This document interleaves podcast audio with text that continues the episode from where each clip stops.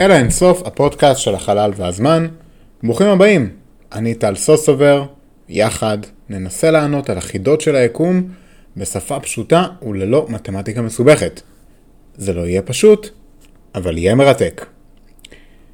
אז אוקיי, אנחנו בפרק 84. בפרק הזה אנחנו ממשיכים איפה שעצרנו שבוע שעבר. אין לנו המון זמן להתעכב על הסיכום שלו, לכן אני מציע שאם לא שמעתם אותו, תשמעו אותו שוב, דיברנו על המפץ הגדול. אה, חשוב רגע להבין את הכיוון שחשבנו שם. אני אסכם אותו בדקה למי שכן שמע, כי בפרק הזה אנחנו נכנסים כבר לנושא יותר מסובך. אז בפרק הקודם בעצם סיימנו בהסקה שהמפץ הגדול הוא תיאור מאוד נכון לראשית היקום, החל מ-10 בחזקת מינוס 32 שניות. 0.000032 אפסים של שנייה. מטעמי נוחות, בפרק הזה אני אקרא לזמן הזה מינוס 32 במקום 10 בחזקת מינוס 32. אז מינוס 32, אם אני אומר מינוס 42 זה 0.00 עד 42.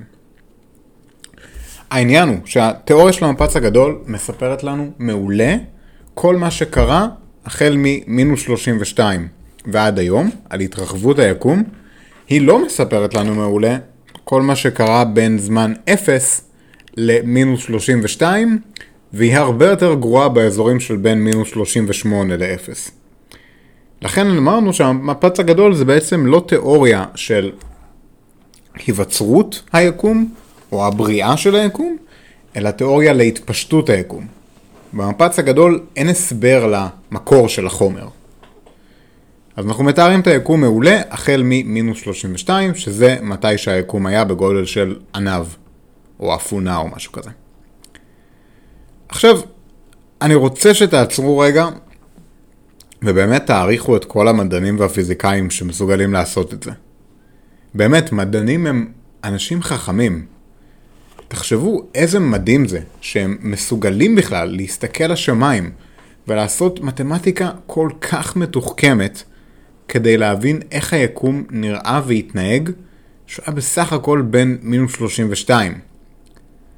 מודל המפץ הגדול מוכיח את רגעי הראשון היקומים ברמת ודאות מאוד מאוד גבוהה. הבעיה היא שכאן נגמרת הוודאות שלנו.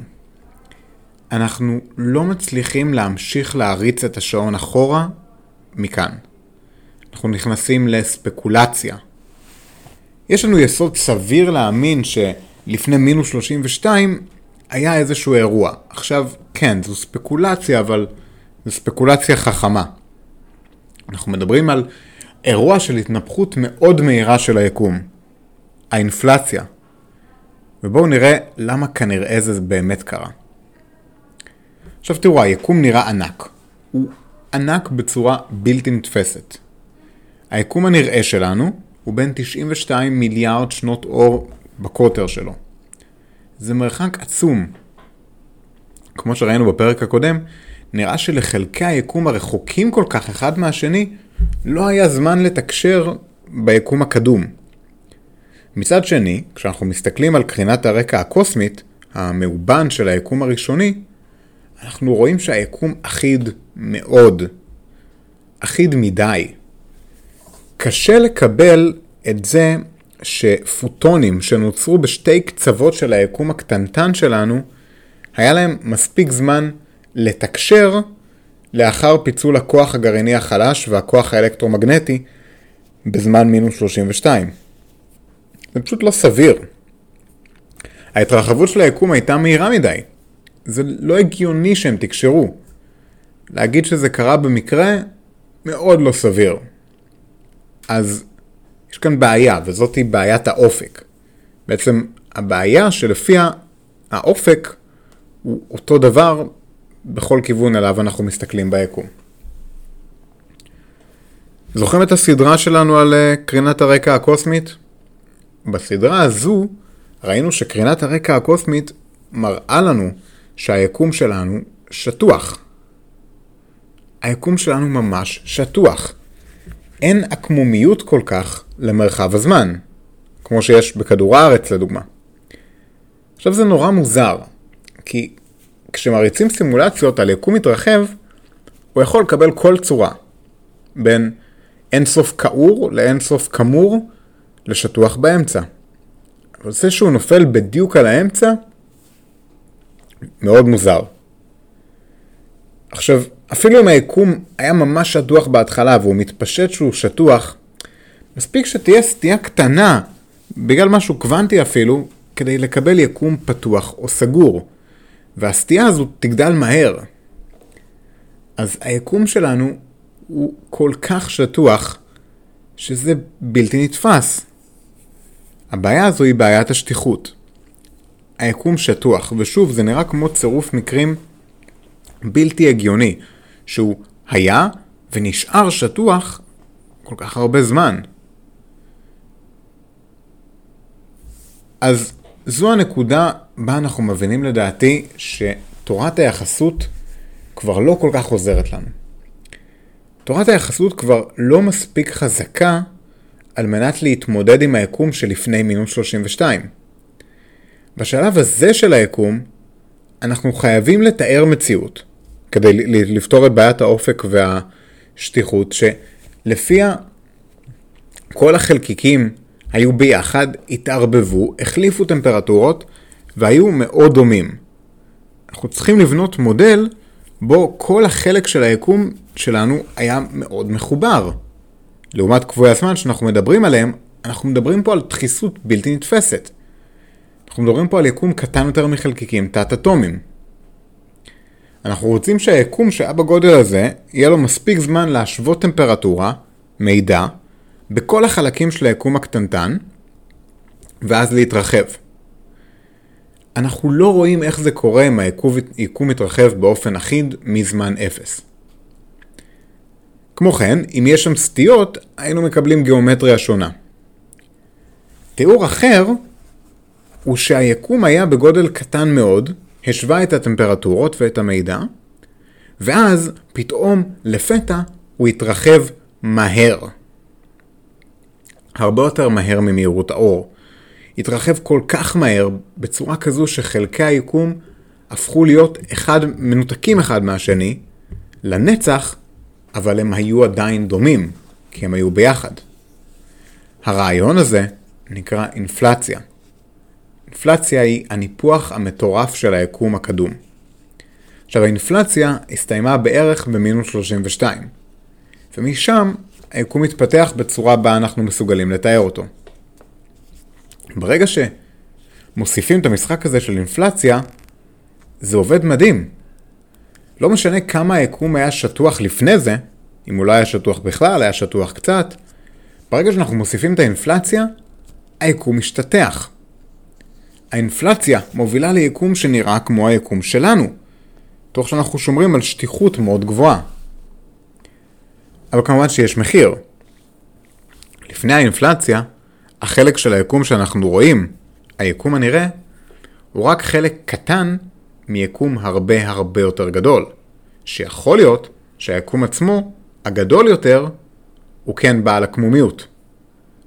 אפשר להקביל את זה למשל לכדור הארץ. אנחנו יודעים שכדור הארץ עקום, כן, הוא ספירה, הוא כדור, אבל אנחנו לא מרגישים את זה ביום יום שלנו, כי כדור הארץ הוא עצום לעומתנו. באותה מידה, ייתכן שהיקום המלא הוא לא שטוח, אבל היקום הנראה כל כך קטן לעומתו, שאנחנו פשוט לא מצליחים לראות את העקמומיות. זו אפשרות, ושוב, גם בשביל זה אנחנו צריכים התרחבות מאוד מאוד אלימה, משהו בערך ב-26 סדרי גודל, כלומר, לגדול פי 10 טריליון, טריליון, מיליארד פעם, בחלקיק זמן שהוא כמעט אפס שניות. תחשבו רגע שאנחנו מדברים פה על התרחבות בלתי נתפסת. זה להתפשט בפחות מ... לא יודע, ש... שברירית של טריליונית השנייה, להתרחב בסקאלה יותר גדולה מכל מה שהיקום מתרחב מסוף האינפלציה ועד היום. תחשבו על זה ככה, היקום הנראה, 92 מיליארד שנות אור, לעומת ענב, הוא כמו ענב לעומת היקום לפני האינפלציה. אני לא יודע איך לתפוס את זה אפילו. ואנחנו צריכים להכניס את הרעיון המטורף הזה, כי בלעדיו אנחנו לא מצליחים לפתור את בעיית האופק ובעיית השטיחות. זה לא קצת טירוף? בואו נשאל את איינשטיין. זוכרים את הקבוע הקוסמולוגי של איינשטיין? דיברנו עליו הרבה, הוא הבסיס לאנרגיה האפלה. הקבוע הקוסמולוגי, או האנרגיה האפלה, האנרגיה של הוואקום. עכשיו, זו לא אנרגיה שנמצאת בוואקום, זו האנרגיה של הוואקום. תכונה של החלל עצמו. אז מה היא קשורה לזה? תראו, האנרגיה האפלה מאצה את ההתפשטות של היקום. נראה שהתיאור של האינפלציה דומה לא מעט לקבוע הקוסמולוגי של איינשטיין. מנגנון ההאצה של התרחבות של היקום. שניהם. על כן, אנחנו מכירים כבר היום מנגנון שגורם להתפשטות היקום. אז אולי מנגנון דומה יכול לתאר לנו את ההתפשטות המעריכית של היקום בזמן האינפלציה שהוביל ליקום שאנחנו מכירים היום ומשם להתפשטות שאנחנו מכירים. עכשיו, זו נקודה חשובה. אם אנחנו מתארים את האינפלציה בקצב קבוע, אנחנו יודעים שאם היקום יתפשט מנקודה קטנה לגודל של ענב, האינפלציה צריכה הייתה להתחיל במינוס 35 ולהסתיים במינוס 32. אבל למה שהאינפלציה תהיה בקצב קבוע? האנרגיה האפלה נגיד, שהיא הדבר הכי קרוב לאינפלציה שאנחנו מכירים, מאיצה. היא באופן, היא קבועה יחסית לגודל, אבל היקום גדל אז היא מתחזקת. לכן, אין לנו שום מושג כמה זמן נמשכה אינפלציה באמת. ואם כבר, הייתי מהמר שהיא מנגנון מואץ ולא מנגנון קבוע. פשוט כי הכי קרוב שיש לנו זה אנרגיה אפלה. ככה או ככה, האינפלציה הזו מגדירה גבולות חדשים ליקום. היא פותרת לנו המון בעיות. היא מסדרת לנו הרבה דברים לגבי היקום ואיך שהוא נראה, ומאוד קשה לבנות מודל כלשהו לתיאור היקום מבלי להכניס אינפלציה. בלי אינפלציה, לכו תסבירו את בעיית האחידות ואת בעיית האופק. האינפלציה גם מסבירה למה היקום מתפשט בכלל. היא מסבירה למה היה מפץ גדול, למה הייתה התפשטות. הכל מתחיל מרגע האינפלציה. אז מה קרה לפני האינפלציה? מה גרם לאינפלציה? והאם בכלל היה משהו? האם זה הגיוני בכלל לדבר על זה? אז בואו נסתכל רגע על המפץ הגדול, על רגע היווצרות היקום, ונקרא לו, לרגע היווצרות היקום, רגע האינפלציה. אולי היקום לא התחיל מסינגולריות. אולי מעולם לא הייתה סינגולריות. אולי הכי רחוק שאפשר להגיע בזמן הוא לאינפלציה? בואו ננסה להבין את המנגנון של האינפלציה. אנחנו פותרים הרבה בעיות. ואנחנו צריכים להמציא סיפור ולהאמין לו. אנחנו צריכים להאמין לסיפור הזה, הסיפור המוזר של האינפלציה. ונכון, קשה להאמין בזה. מצד שני, בואו נחזור למפץ הגדול הקלאסי. מה הניע אותו? מה הוביל להתפשטות של היקום? תורת היחסות הכללית אומרת לנו שלכאורה היקום, על כל החומר והאנרגיה שבו, היה אמור שלא להתפשט. היקום היה אמור להידחס. נכון? יש שם חומר, כמו שהחומר שבשמש נדחס, היקום היה אמור להידחס. אבל אנחנו יודעים שיש מנגנון מסוים שגורם להתפשטות היקום בתאוצה. אנחנו קוראים לו אנרגיה אפלה. עכשיו, אם לוואקום עצמו יש אנרגיה, הקבוע הקוסמולוגי, שמכפיל את גודלו בקצב קבוע, אולי אנחנו יכולים להשתמש בה לתיאור ההתפשטות בראשית היקום? והתשובה היא לא. לא כי אנרגיה אפלה היא רלוונטית לגודל הוואקום. ביקום הכי הכי ראשוני היה בדיוק אפס ואקום. הכל היה מסודר בצורה מושלמת. אז מה התחיל, מה דחף את ההתפשטות של היקום?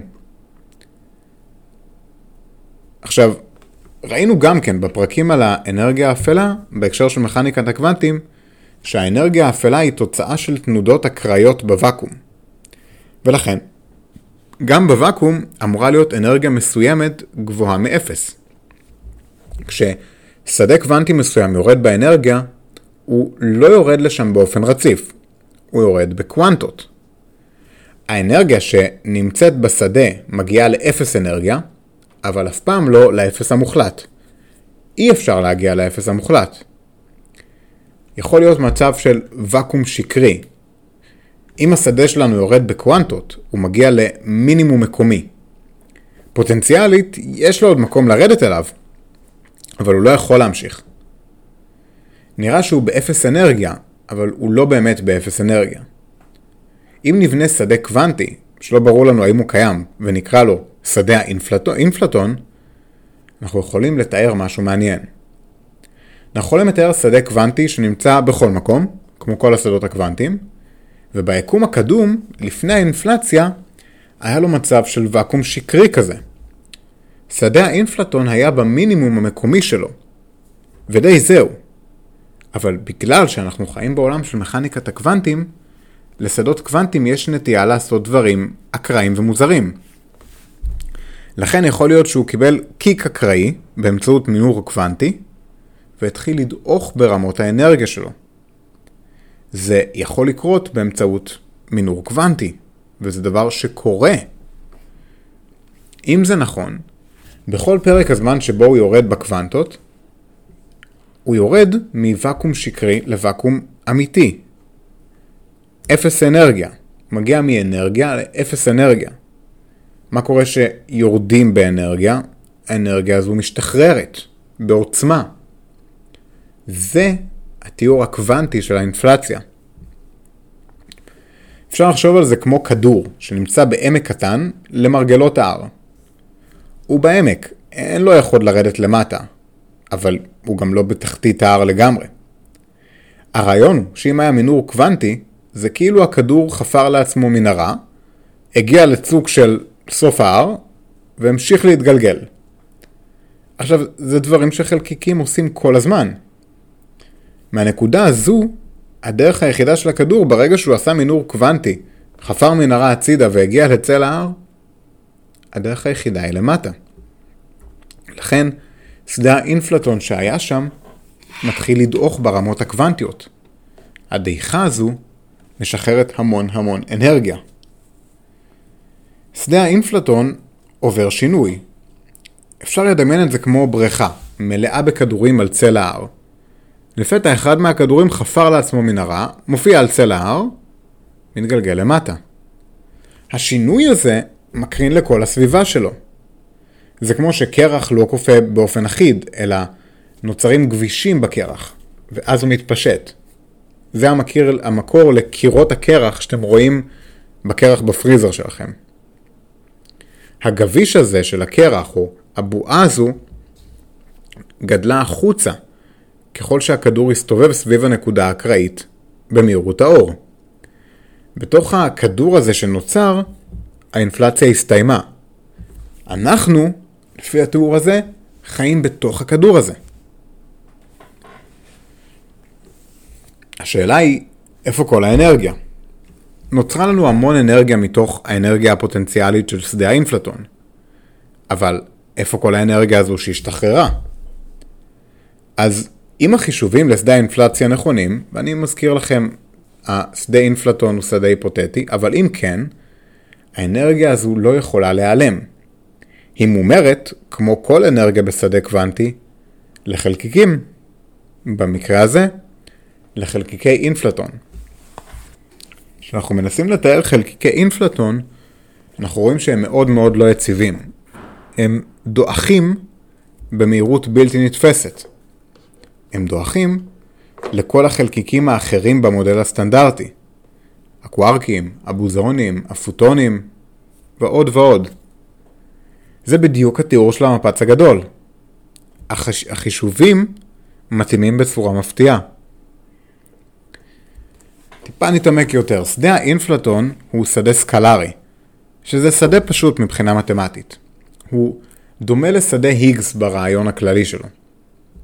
האמת היא שיכול להיות שהירידה של שדה היגס למצבו היציב כעת היא בדיוק מה שהניע את האינפלציה. זו תיאוריה שעובדים עליה פיזיקאים רבים. הרעיון הוא שאין שדה אינפלטון ושדה היגס, אלא שיש רק שדה היגס.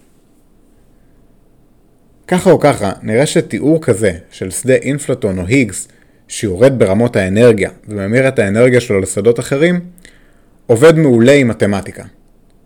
עובד מעולה ומנבא בצורה נוחה מאוד את הבסיס לה, להרבה דברים שאנחנו רואים, כולל תמהיל היקום, וההסבר ללמה הוא נראה כמו שהוא נראה. ייתכן שהדעיכה הזו, בשלב האינפלציה, היא המקור לכל החומר ולכל האנרגיה ביקום. על כן, יכול להיות שנוצר אוקיינוס רותח של חומר וקרינה מיד לאחר האינפלציה.